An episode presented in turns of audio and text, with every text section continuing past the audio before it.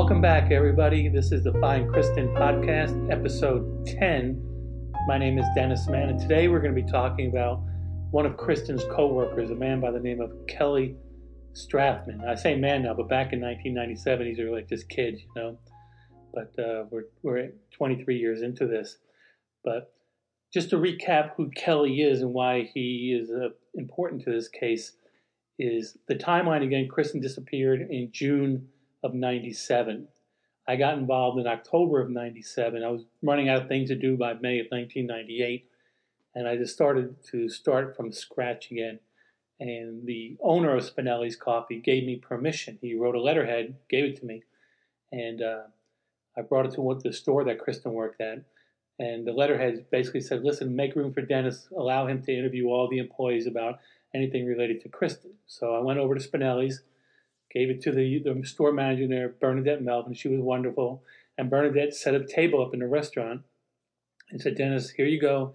You get free hot chocolate all day long. And she gave me a list of the timesheet for June 23rd of all the people that were working. So it was easy just to, when I would interview somebody, I would just check their name off. And at the end of the day, uh, there was one name that I had not checked, and it was Kelly Strathman. And I mentioned to one of the other coworkers, oh man, I just I don't know how to find Kelly. She, and I remember she said, don't worry about it. That's I, I can help you with that. She said, Dennis, look up this guy named Matthew Luque, and uh, I, I know for a fact that his name is in the phone book.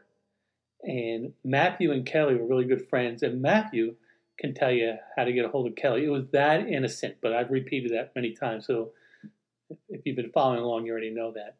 So I call Matthew Luque, and Matthew gets very, very angry at me, and he hangs up the phone as I. He did more than that. He slammed the phone down on me. But I was like, damn, all I'm trying to do is find Kelly. Well, this is 1998. And, uh, you know, uh, Facebook didn't come along until 2004. Google was, it was well after 1998. So it wasn't as easy to get a hold of people then. And over the time, it just the years went by, I never was able to uh, reach out with Kelly, and now that I think about it, it's just it's a monument to my incompetence that I didn't speak to him earlier. But regardless, I finally did connect up with Kelly back in 2017, and uh, he had moved to Minnesota, and I, I think he's in Texas right now as I speak. But anyway, Kelly responded. He said he did not feel comfortable speaking with me on the phone. He said, however, he goes, I'm not blowing you off. He said, Dennis, if you'll write me a list of questions um, I'm too busy tonight, but tomorrow I have some free time. I'll sit down and, and I'll give you thoughtful responses to everything you ask me. So that's what I did. And uh, so today's podcast is going to basically be the questions that I asked Kelly and then, then his response. So you can go to the findkristen.com website, and I've got everything up there. So you can just read it when you have time. But I know that podcasts are an, an, an audio medium, so I'm going to do my best to read the questions that I sent to Kelly, and then I'll, I'll read you his answers. And I know it gets kind of boring if people just read stuff, so I'm going to try to avoid sounding like I'm just reading a piece of paper. But again, so this is what we're in 2020 now. So this was uh, three years ago. So um, so here we go. So this is the responses, uh, the questions and responses between myself and Kelly Strathman, one of Kristen's co-workers. So, but before we went into the, the Q and A part of it, uh, he he this is what he he wrote in the email. Yeah, remember this is uh, in 2017. He said, "Hey Dennis," he goes, "No worries. I'm I'm not sure if I can help much, but I'll do what I can." He said, "Actually, I don't go by Kelly. I go by Kel. It's, it's not a big deal. Though. Don't worry about that." Here's pretty much everything I can remember. Forgive me if I ramble a bit. It was a long time ago, and I'm trying to make sure I tell you everything I can. And then he goes on to say, you know, the last time I saw Kristen was at work. I didn't know her well beyond the occasional chit chat during the portion of our shifts that overlapped. So Kristen worked mornings and he worked evenings, so they'd meet each other during shift changes. Because I never hung out hung out with her outside of Spinelli's or anything. She had just finished her shift and she mentioned that she was about to start a second job in a day or so. I think it was in the East Bay somewhere. And what he's referring to is Kristen had another part time job because she needed more hours. And so she got a job at a coffee shop at the Museum of Modern Art. Uh, she went and applied, she got hired, she went through a, a, brief training, but she didn't, she was abducted the day before she was supposed to start her very first shift. But that was at the. But he's referring to the uh, the coffee shop at the Museum of Modern Art in downtown San Francisco. Then he goes on to say, you know, it was pretty early, and she she still wanted to explore San Francisco a bit before heading back to her home in the East Bay. So he goes, myself, Alan Beauregard, John Burkhalter, and Kristen. We talked about a few places worth visiting, but the only one we came up with that she hadn't been to before was the Cliff House, Sutro Baths, the Land's End area. We told her how to get there by bus. It was a pretty straight shot from the number 38 Geary bus, but man, it was a long ride. Kristen said that she definitely wanted to check it out, but she wasn't sure if she would go that day or not. But she made sure that she knew where to catch the bus and where to get off in case she did want to go. Dennis, I never saw her again after she left the shop. So if she did hang around with the blonde lady afterwards, I never saw it. He then goes on to say, when she went missing, our manager, Bernie, was out of town somewhere. I can't remember if it was a family member or a roommate, but somebody came in and told us that Kristen was missing and asked if we could hang up a flyer in the window. Now, before I mention the next part of what he talks about, it's going to sound like Spinelli's is a really, really crappy corporate company. But I think what happened is, well, let me read you this first and then I'll, I'll comment on that. Okay. I knew we had a strict policy about never hanging flyers up in the window. Most coffee shops have their windows filled with stuff like that. But, you know, I figured corporate would make an exception due to the circumstances. So I took the flyer and I called corporate office myself. I told the woman at corporate, because I don't know who it was, Dennis. I told, but I told her the situation that one of her coworkers had gone missing and asked for permission to hang the flyer up. Now get this. Kelly goes on to say, and I was told absolutely not. And when I pressed her about it, Dennis, I was told that it would be a violation of corporate policy, and anyone who put put it up would be terminated. I'm not sure if it was this later that same day or the next day, but a TV station showed up and asked if they could film us and ask us questions you know, we, we knew that cameras were not allowed. We told them they could not film, but we, we, were, we agreed to answer a few questions in the hope that it might help. Mostly we thought if she was just a runaway or, or partying something, then this would eventually be solved. The TV crew said that the police were not wanting to get involved since she was over 18 and she was only missing a few days. One of the questions was that the TV station asked us, like, why are there no flyers in the window? And I, I told them, said, you know, we asked corporate and we were told that we'd be fired if we hung him up. The TV crew was a bit astounded by that, but after explaining what I had been told, they thanked us and left. The next day, when I came into work, I noticed a bunch of flyers in the window, and the manager from the other store, a British guy named Tony, I think, he came out and he grabbed me before I could go in, and he said he wanted to talk to me. He told me that it was on the news about them refusing to hang up flyers, and they wanted to find out who said that, and they wanted to fire them immediately since they made the company look bad. Because Dennis, I told him I was the one who told that to a reporter, and I did so because they indeed refused to allow us to hang up the flyer. Well, this guy told me not to admit it if I wanted to keep my job going forward. No one other than management at the store was allowed to talk to the media. He asked me who else knew that I had said that, which would have been John Burkhalter and Alan Beauregard. He goes, the three of us were, were the, we were the regular night crew. And he said he would talk to them and make sure that they kept their mouths shut so that no one else would get fired. And here's where I want to break in. It sounds like corporate office is being a total jerk about the Modafferi's pain and suffering. But what I think really happened is sometimes you get a bureaucrat within the corporate um, ladder and they're, they're just being jerks. And I say that because when I approached the owner of the company, Arthur Spinelli, he could not have been more cooperative. So I don't think Mr. Spinelli knew that one of his uh, corporate employees were treating uh, Kristen's family that way. So I wouldn't really. That's a reflection on, on on one idiot employee at Spinelli's and not the corporation. Mr. Spinelli was fantastic to us. All right. So continue on with what uh, Kelly had to say. He goes. Uh, we were told, also told a little later that, that it was bringing out various crazy people out of the woodwork who wanted to get involved. A couple of the police mentioned the same thing to us. I believe there was a couple people claimed to have seen her. Another guy claimed he found her shoes. Now, regarding Matt LeCue, or Luque, I still don't know how to pronounce the last name. I used to work with his brother, Matt, Michael, who he lived with. We were big fans of heavy metal and saw a few shows together. And he let me crash on his couch a few times when I first came back to San Francisco. He goes, Dennis, I was the one that told Matt that Spinelli, Spinelli's was usually hiring since I knew he was looking for a job, so I referred him there. But we weren't really close friends or anything. I knew his brother Michael a lot better. Matt was a good guy. We had a couple of acquaintances in common, but we never hung out very often or anything. Then he goes on to say, Matt, or maybe it was his brother, he told me months afterward that the weird connection with the crazy lady that Matt had dated briefly, he's talking about Jill Lampo, and some boyfriend of hers, you know, John Onuma, who claimed that he did something to Kristen. I remember him saying that she was hot, but that she was batshit crazy. I know the police, Dennis, I know, I know the police talked to him as well about it, but I'm guessing since you're not an actual police officer, maybe Matt just assumed you were one of the crazy people coming out of the woodwork, and that's likely why he wasn't terribly friendly with you when you called him. San Francisco, as you know, does have a lot of crazy people. All right, so that was the preamble. And then the, the rest of this podcast is going to be the questions that I asked Kelly and then Kelly's response to me. And the first question I asked him was I said, Kelly, as you know, there's a monster named John Onuma who's a suspect. He lives in Hawaii now. And Kelly said, Well, you know, I'm not familiar with this guy at all, but the police showed me a picture of an Asian guy and asked if I knew him or if I'd seen him before. But that was the first time I ever seen or heard of the guy. Matt or his brother told me about the weird connection later, and that was the only other time I ever heard of him. And The next I asked uh, Kelly, said, Did Onuma ever come by Spinelli's that you know of? Kelly says, No, not that I'm aware of. But it was a pretty busy place, especially in the mornings. It was a pretty rapid serve, so not too many people stood out to me unless they were literally hanging out there every single day.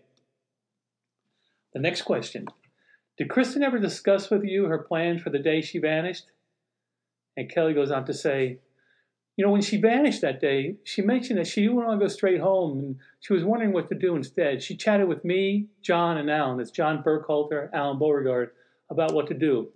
We suggested a few things, but the one thing that she sounded most interested in was going to the Cliff House Sutro Baths Land's End area.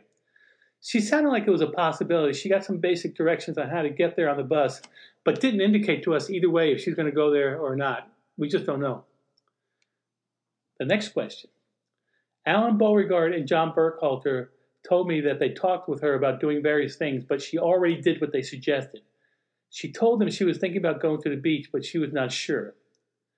And then he says, Well, you know, I was part of that discussion, Dennis. It sounds pretty accurate from my recollection. It wasn't really the beach we talked about, but it was the Cliff House Sutro Lands End area. She had a couple questions about how easy it was to get there on the bus. It's pretty easy. It's far away from downtown as you can get, but it's pretty easy nonetheless. And then a couple more questions. I said, I said, Kelly, what, if anything, did she say that day that you can remember? Said, Dennis, I really don't remember a lot. Just a few minutes worth of conversation as she was getting out of there. I know she mentioned something about starting her second job very soon, and that school had started or was about to start soon, and she was real excited about it. And then she wanted she wanted to do something before going back home to Oakland, and she was looking for suggestions. Then I asked her, I said, Kelly, we know that Kristen went to the beach two days earlier. It was summer solstice. It was June 21st.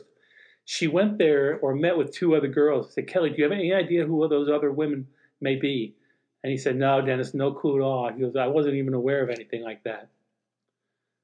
And then I asked Kelly, I said, Joanna, Joanna Sondheim, she was one of Kristen's co-workers and and I got a phone call from her. She said, Dennis, you know, I don't, I don't know if this is important or not, but I was going through some old photographs and I found a photograph of, Kristen and I was wondering if you guys would want it. Said, Hell yeah, we want it.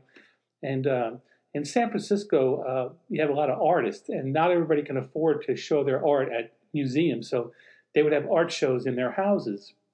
And uh, they went to some apartment where there was like a impromptu art show and Joanne had taken a picture of the whole room, and over in the corner, there was one picture of Kristen. She had a back turned to us, and Joanna gave that to us. And I gave that to the Modafferis and to uh, the Oakland police. But anyway, I asked Kelly, I said, Kelly, Joanna had a photo of Kristen at an art gallery that was actually in someone's apartment. Do you know anything at all about that art show? He goes, No, Dennis, I'm not aware of anything like that either.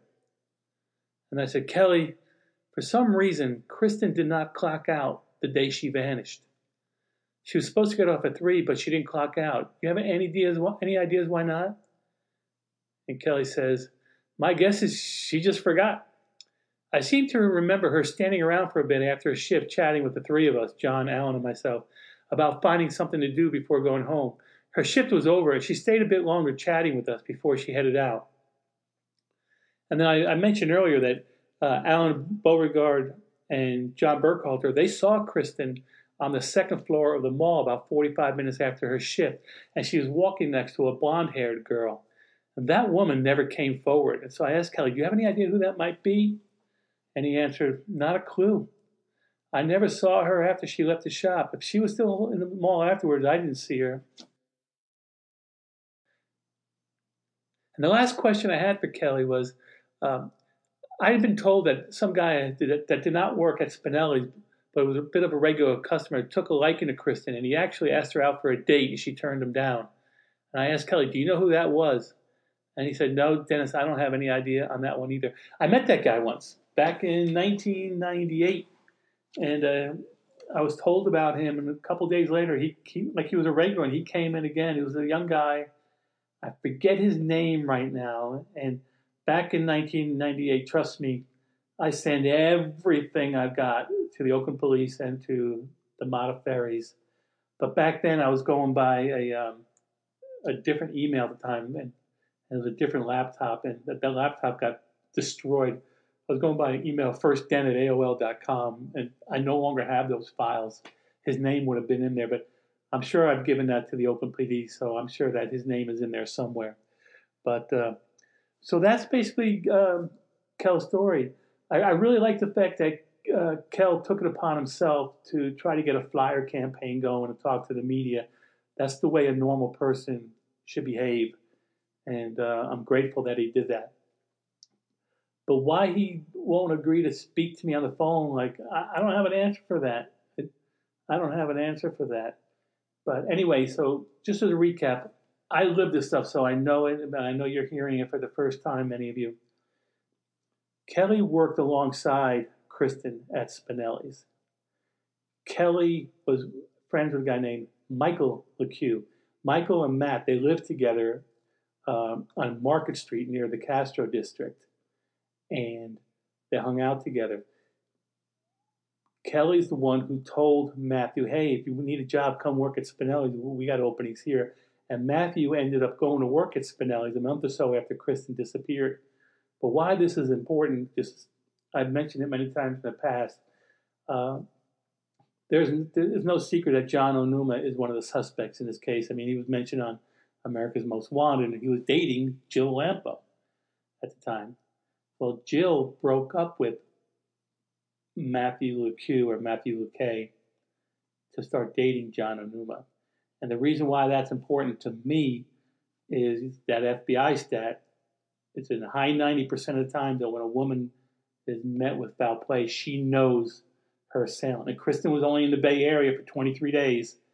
So there was a limited number of people, 35 to 50, I'm guessing. It's, it's, but she didn't know hundreds of thousands of people. She didn't. It was, it was limited because she was only there for 23 days. So I'm trying to think how can Onuma be included in one of those that subset of people? And my thinking is, well, it's through Jill Lampo because Jill was dating Matthew Luque, who ended up working at the same coffee shop because he was friends with our Kelly Strathman here. And she broke up with Matthew to start dating John Onuma. And then on June 23rd, 1997, Kristen walked out of the Crocker Galleria Mall. We haven't seen her since. So if you know anything about Kristen's case that can help us, go to findkristen.com. On the home page, there is a uh, anonymous. There's a tip form. Just don't leave in. If you want to be anonymous, leave your name and your email out of it. Just enter in the comment section, hit enter, and I'll make sure the Modafferis and the Oakland Police get it. You can call me directly 914 483 7214. Okay, or if you want, you can contact uh, Oakland PD, talk to Sergeant Bradley Young. His phone number is 510 238 3320. So, again, the uh, website is findkristen.com, and I've got the entire uh, letter between myself and, and Kel Strathman up on this. Just look for episode 10 under the podcast link, okay? Episode 10, you'll see the letter. And I also have Facebook group, which is uh, findkristen.com forward slash or facebook.com find Kristen. All right, thank you everybody. We'll see you next time.